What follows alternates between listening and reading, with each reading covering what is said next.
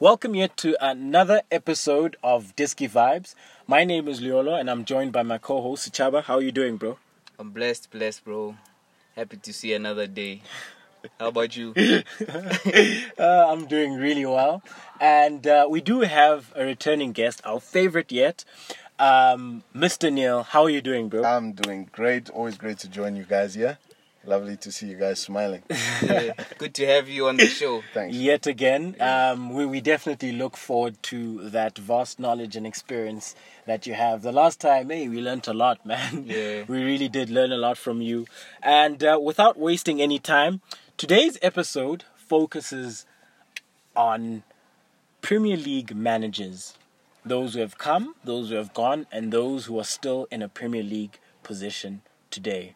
So, who are some of the names that come to the top of your head when it comes to English Premier League managers? It doesn't have to do with how much success they've had. It could be just interesting managers over the years, or it could just be managers that didn't even have a long time in the Premier League, like a Frank de Boer, for example, who only managed four games with Crystal Palace. Yeah. Which are some of your favorite and some of your disliked managers over the years within the English Premier League?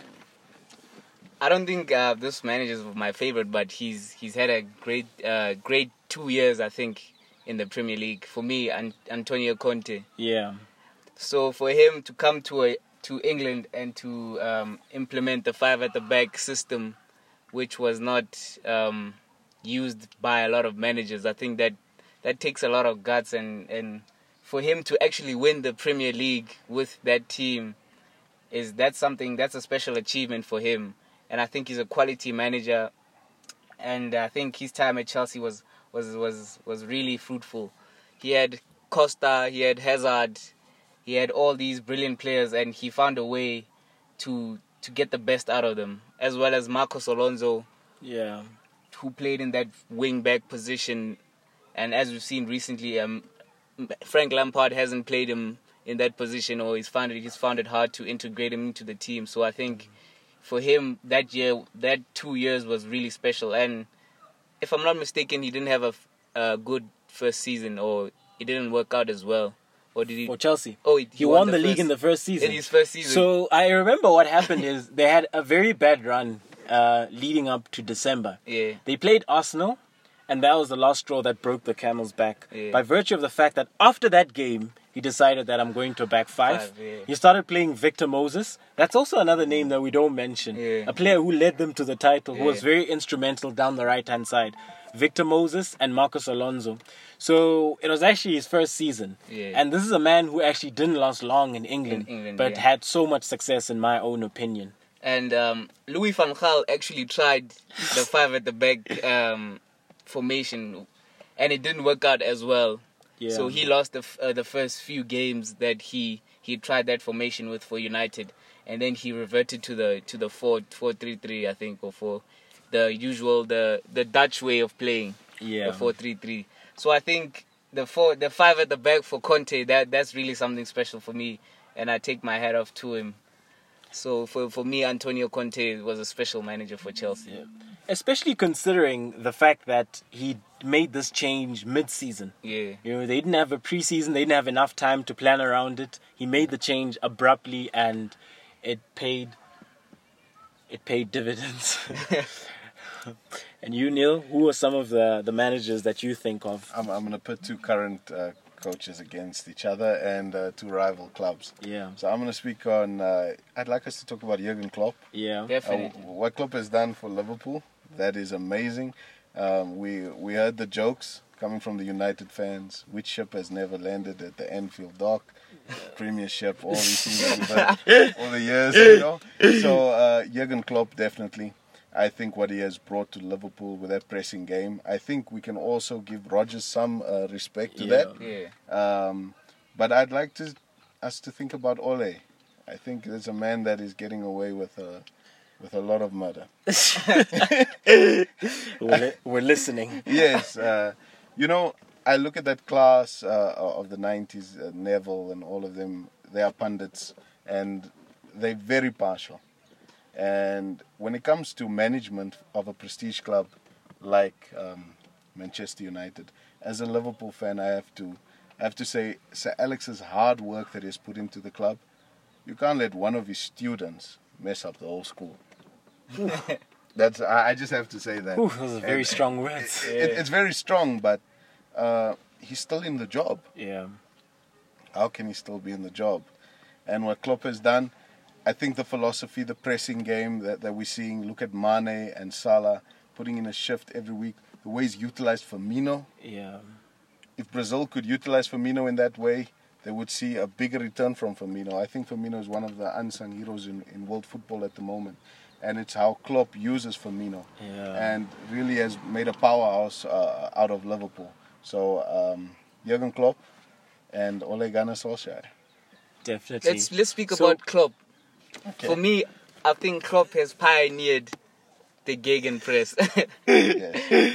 he was one of the first uh, managers to, okay, probably not the first, but because gegenpress is is, is an old tactic, I think it's been used before, and that's what we see with some of these tactics. They come and they go, Yeah. and these managers find inspiration from the past and they implement it in today's game. But in today's game, the pressing uh, pressing is one of the most important um, facets of the game. Every team presses the opponent, and you can't. I don't think you can survive without pressing. We see United do it. We see Liverpool do it. We see City do it. All the big teams have a pressing formation. So I think he's he's he's a pioneer of the pressing game, and he's one of the most important managers of today's game. Yeah, definitely. And what I love about um, Jurgen Klopp and what he's been able to do, when you look at the the departure of Coutinho, right? And when you look at that team, you ask yourself, going forward, where is the creative impetus going to come from? A lot of managers, after losing a Coutinho with that Liverpool side, I don't think they go on to become as successful as Klopp has become. But because he was so smart and so clever that he was able to then use three playmakers. One being Firmino, who would drop into the midfield, and then Robertson and Arnold playmaking from wide positions. I think Klopp is one of the first managers to really, within the English Premier League, I think he's actually the first manager to use fullbacks as playmakers. Yeah. And for me, that was very, very creative and very smart because while allowing his his fullbacks to play as playmakers, what it then did was it allowed Mane and Salah to tuck into those inverted spaces and channels that they love to tuck into and score goals. So then, when you look at Liverpool and how they played, essentially, whenever they they they they, they had the ball, it would become a 2 3 3 2. The two up front being uh, Salah and Mane, and then the three behind them, it was Firmino in the middle, Robertson on the left, Arnold on the right because they'd push up so wide, and then in the mid, in the three in the midfield, then you'd have um, Fabinho in the midfield as the anchor. You'd have Henderson, you'd have Wijnaldum, and then the two at the back being um, Van Dijk and uh, Gomez, who are so good on the ball.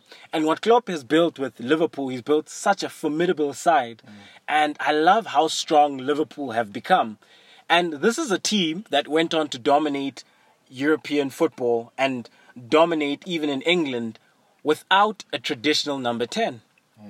And this speaks to uh, an episode that we had where we were speaking about the number 10 and how he was able to create a system without a traditional number 10, but still have so much creative and fluid play within the team.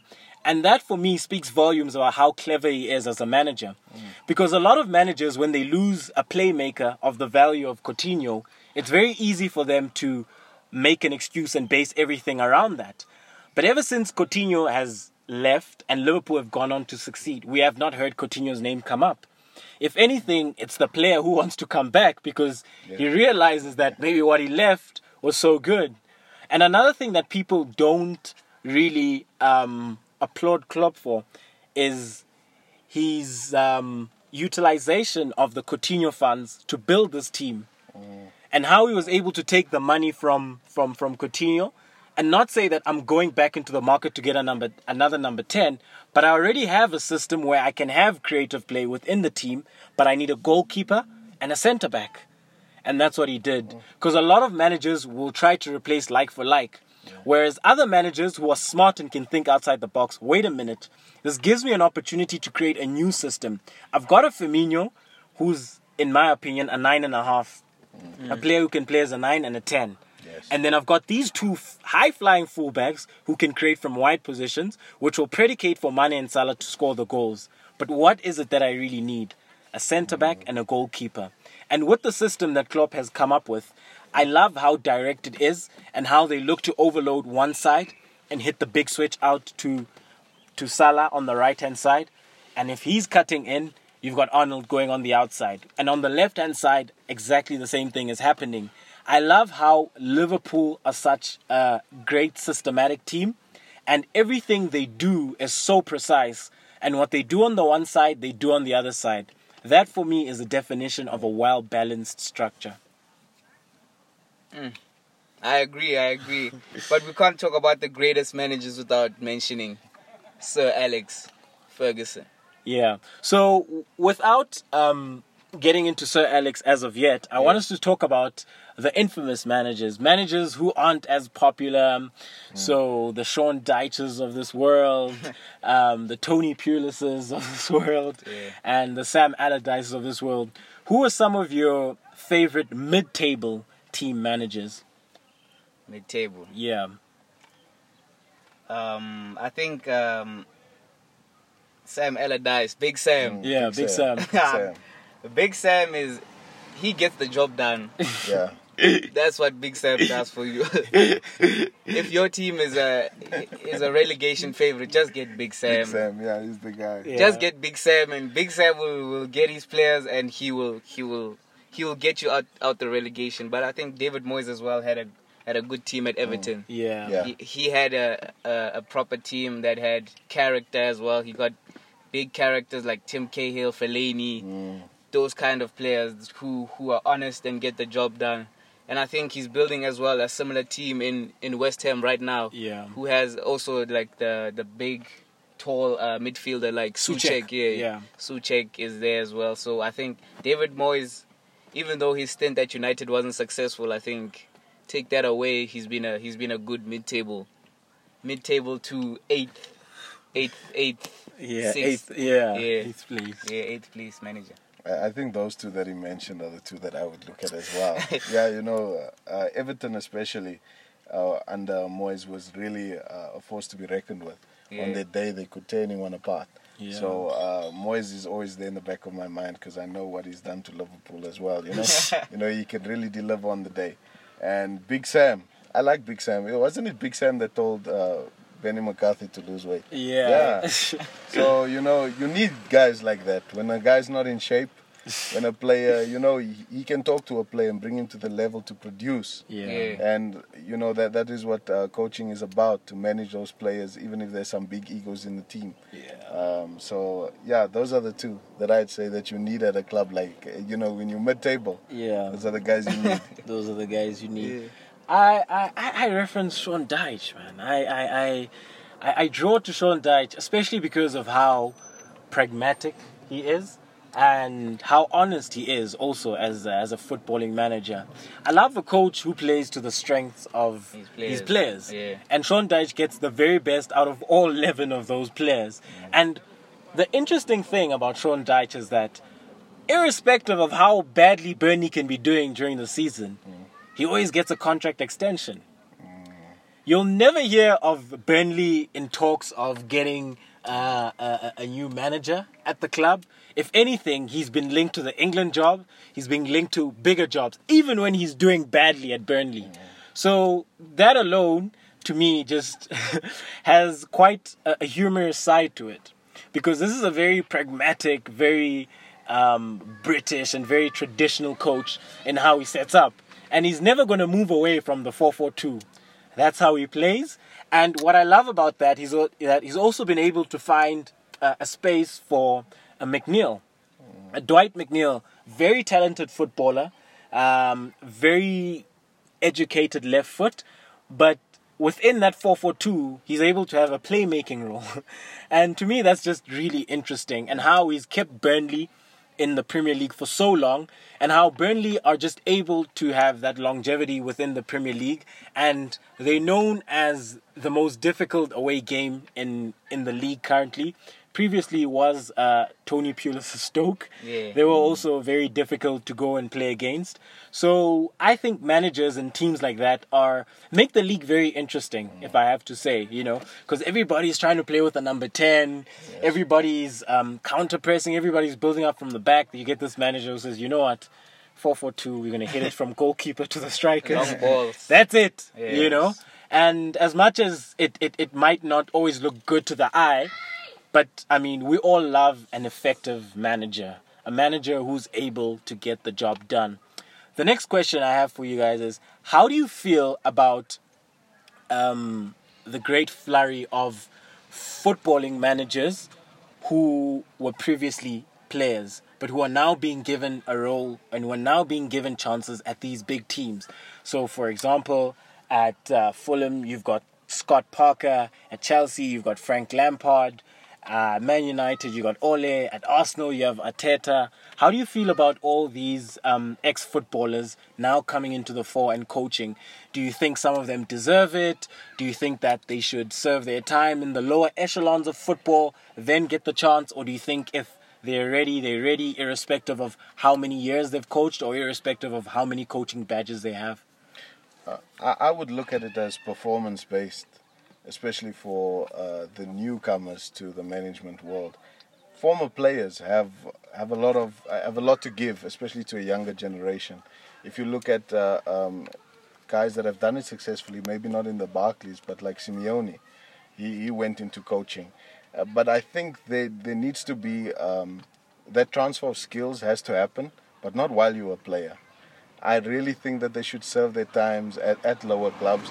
It's just my opinion. Yeah. Because when they come into that big team, uh, the fans have such uh, um, high expectations, and they're coming against the likes of Mourinho. They're coming against the likes of Klopp, and they really need to perform. And if we look at Ole as an example, Ole has not been uh, producing. It, it's been two years, and you know, even though he's a favorite son of, of Old Trafford, Yeah. um, is the club going to stick with him? When do you call it? Because there's emotions in football, like you always say. Yeah. Uh, when do we detach from the emotions and look at results? That that is very important. Even Maradona got fired from Argentina. You know, when when there's nothing on the table, we Yeah. need to look uh, Yeah. forward to what's next. For me, I think we have to look at it uh, on a case-to-case basis. I think we've seen managers who who've made the easy transition from a player to a manager, like uh, Zizou. I think even though he managed in the in the youth youth teams, um, like Pochettino at at Espanyol, he saved them from the relegation fight when he when he came from from PSG as a player and he moved to Espanyol and he made that easy transition from manager to to to coach. So I think we have to look at it case to case basis. And I, but I do think, and I I do think that they should. I'd advise managers to go through the ranks like Lampard did with Derby, go from the Championship to the Premier League, just to to um, know your philosophy, I guess, Yeah. if I would put it like that. To to uh, before you get to that big club, you know what's required of, of of the job, you know what you require of your players, and and you you know because the big players won't have time for you to find your feet. no. Yeah, they they won't wait for you to to to do that. So yeah, I think it's advisable to start at the lower ranks and work your way up. Yeah. So I personally think that it should be based on on merit. And I say this also with regards to protecting the coach himself. The football game is growing so rapidly that uh, footballers aren't just footballers anymore, but they're worldwide superstars. And because they're worldwide superstars, it's very easy for them to disrespect a manager who has not done anything at the highest level. And especially if you come in as an ex player who didn't achieve much. If you're coming in as a Frank Lampard, you're going to get the respect of the changing room. From the word go, everybody's going to listen to you. If you're coming in as uh, a Zizou, you're going to get that respect. You know? And I think it's a lot easier if the, um, the, the, the, the manager has actually been been involved within the structure of uh, within within the structure of of the team, right? If the coach has previously coached at uh, the lower level, if the coach has played for the team, the coach understands the philosophy, the coach understands what is going on. From that base point, it's a lot easier for them to make the transition. But if they're coming fresh off playing, I really would advise that if they're going to go to another team, that they get their badges and that they actually go through the ranks and get to understand the footballing world. Because the world as a player is totally different to the world as a manager. And that's what a lot of them get to understand. It becomes a culture shock for a lot of them. So it's very important that they understand the world of football in general. And with that being said, I do thoroughly enjoy uh, a narrative of a Pep Guardiola, a narrative of uh, a Frank Lampard, a narrative of um, a Zizou. It really is nice. It really is a feel good story. However, in my opinion, they always have to earn their stripes and it has to be merit based. And now, to finish it off on the biggest one, we have to rank these following these following these following coaches, right? And with that being said, uh, we've got Sir Alex Ferguson, we've got uh, Mourinho, we've got um, Arsene Wenger, we've got Pep Guardiola. Where do these managers rank, and how do you guys feel about these four managers who've been in the Premier League and who've done well in the Premier League? Uh, for me, obviously, as a United fan, you know who I'm, who are, who's the greatest for me, Yeah, and that's uh, Sir Alex Ferguson. yeah, Look at the amount of years he's been there. Look at the teams that he's had. Even when he was winning, he he he often changed the team, and uh, he wasn't too reliant on one player or one individual. Yeah. he was the main man at the club. yeah, he was the captain of the ship. So for me, he ranks up number one, yeah, and then I would say second would be Klopp, only because he didn't inherit uh, an already uh, winning squad. He inherited a team that came close to winning, but Yeah. it had never won the, the, the Premier League. So yeah. for for me, Klopp second, Pep third, and then who was Ars- the la- Arsene Wenger. oh and that- Mourinho. there's, there's Arsene Wenger as And there's Mourinho. Okay, wait, wait, wait. I think Arsene Wenger has to come in second. Okay. We have to pay his respects to the invincible team. Yeah. Um, so Arsene Wenger second. Um, Mourinho is at the bottom. Is at the is at the bottom. yeah, I, Mourinho is at the bottom. Yeah. Even though he's won so many, he's won three, three or two, if I'm not mistaken. Yeah. Yeah, so he's had a, an influential uh, role in the Premier League. So yeah, that for me, um, that's my ranking of the top five. So at number one, you got Sir Alex. Yeah.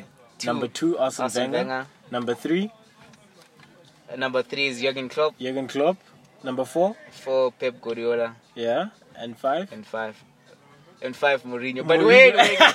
nah, nah, nah. Let me, let me. Yeah, you seem confused. Mou- Mourinho is coming back to, to third now. Okay. Okay. And then it moves down. Okay. Yeah, so everybody moves down Yeah. Okay, accordingly. in the- Only because Jurgen has only won one. I think in the near future, as he wins, Yeah. if he wins, then Yeah. we can have a conversation about whether or not he moves upward or not. But Yeah. yeah. So last, Pep Guardiola, Yeah. Jurgen Klopp, Mourinho, Arsene Wenger, uh, Sir Alex. Sir Alex. Yeah. That's very interesting. It's interesting. It is. I I have Sir Alex at, at the top. Yeah. Uh, Yeah. what, what he has done is unparalleled. Yeah. But I have to put number two as Pep. I, I just uh, respect his philosophy. What he's done with uh, De Bruyne and Silva, uh, it's it's amazing with Fernandinho. Yeah. Uh, it's truly amazing what he has done at City. He has uh, rejuvenated Kun at times. What Yeah. Kun has been able to do, I believe, is uh, credit to Pep Yeah. a lot. So I'd put Pep uh, second. Um, Arsene Wenger, Mourinho, and who else? Jurgen Klopp. Oh. Klopp third.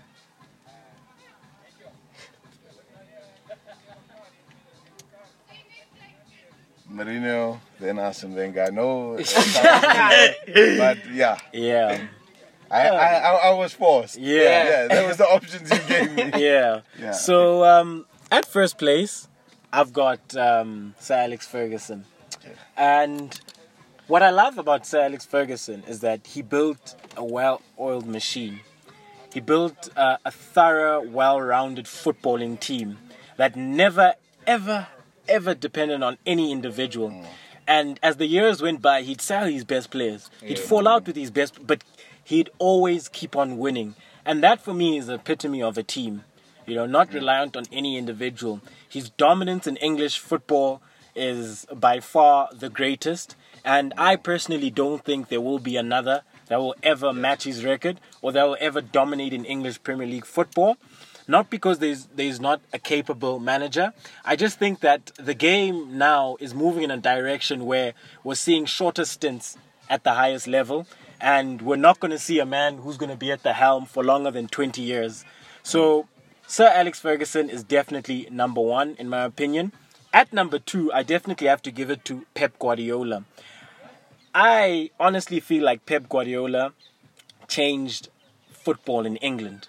How the team set up, how the other teams play, he definitely changed football.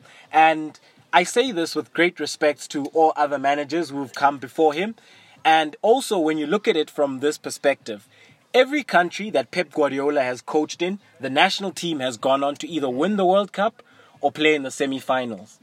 And that's the impact that Pep Guardiola has to uh, a, a footballing league and a footballing country. When he got to England, he showed us things that we have never seen before. We had never seen the inverted fullbacks. We'd never seen um, uh, a manager who's able to hit the ground running. And this was a man who was able to win the league back to back. That is so difficult. A man who was able to get 100 points, a man over two seasons who was able to amass 196 points, to also score 100 goals as well. The amount of records that he's broken within English Premier League football. A man who went on to win the league without one of the greatest midfielders in the English Premier League, which is Kevin De Bruyne. A man who was able to win the league without Leroy Sané. A man who's constantly able to reinvent himself. So Pep Guardiola definitely has to be number two. At number three, I've got uh, Arsene Wenger.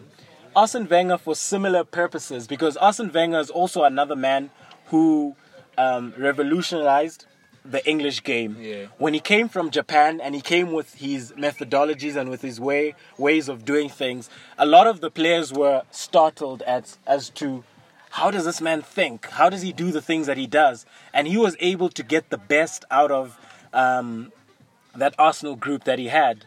And uh, the Ian Wrights of this world, the Dennis Bergkamps, the Vieiras, they speak of how this man came with the diet plan, how this man came up with different ways of training. And they'd never seen that before. This is a man who was not just um, uh, a football manager, but he was actually coaching them during the week. And what a lot of people don't understand and know is that in other teams, when you play, you don't really get coached, in the sense that during the train during the training sessions is just preparing for the game. That's it. But this was a man who was improving players, coaching players on a one-to-one basis, on a one-to-one level, which for me is very important because then that tells me that you don't always have to go out in the market and buy, but you can take a player and turn him into one of the best players of all times. And the perfect example of that is none other than Henry, a man who took he took from Juventus, who was playing as a wing back at Juventus, and he turned him into one of the greatest finishers of all time. Yeah. Some arguably say that he's the greatest foreign foreign player to ever play in the English Premier League, Yeah. and I agree with that notion. At number four is Jose Mourinho. His will and determination to win is quite impressive for me, and how he gets the job done. And when he won, um, when he first won the league title with Chelsea, they only conceded 15 goals. 15 goals in 38 games. That is a great defensive record. And on an FPL perspective, I would have loved to have Yeah, those defenders. you know, but this is a man who is set in his ways. He's never changed his system, and once his system gets going, I believe that he can win in any league. And um, to round it all off, I then have Jurgen Klopp. I believe this is a man who's coming into his own. He's coming into his prime, and the best example of that is um, this season. Currently, they've got so many injuries, but they're able to keep things moving, and they're able to keep getting the points, and they sit high up on the long. So that is my top five of the greatest English Premier League managers to ever manage within the league. With that being said, we've come to yet another end of uh, uh, an episode, which is Disky Vibes, and I've thoroughly enjoyed um, the the coach's corner, and I hope you guys have also enjoyed it. I'd like to thank Neil for coming on and sharing his vast knowledge and experience within the game, and um, this has been a beautiful episode. My name is Liolo, And I'm Sichaba. signing out.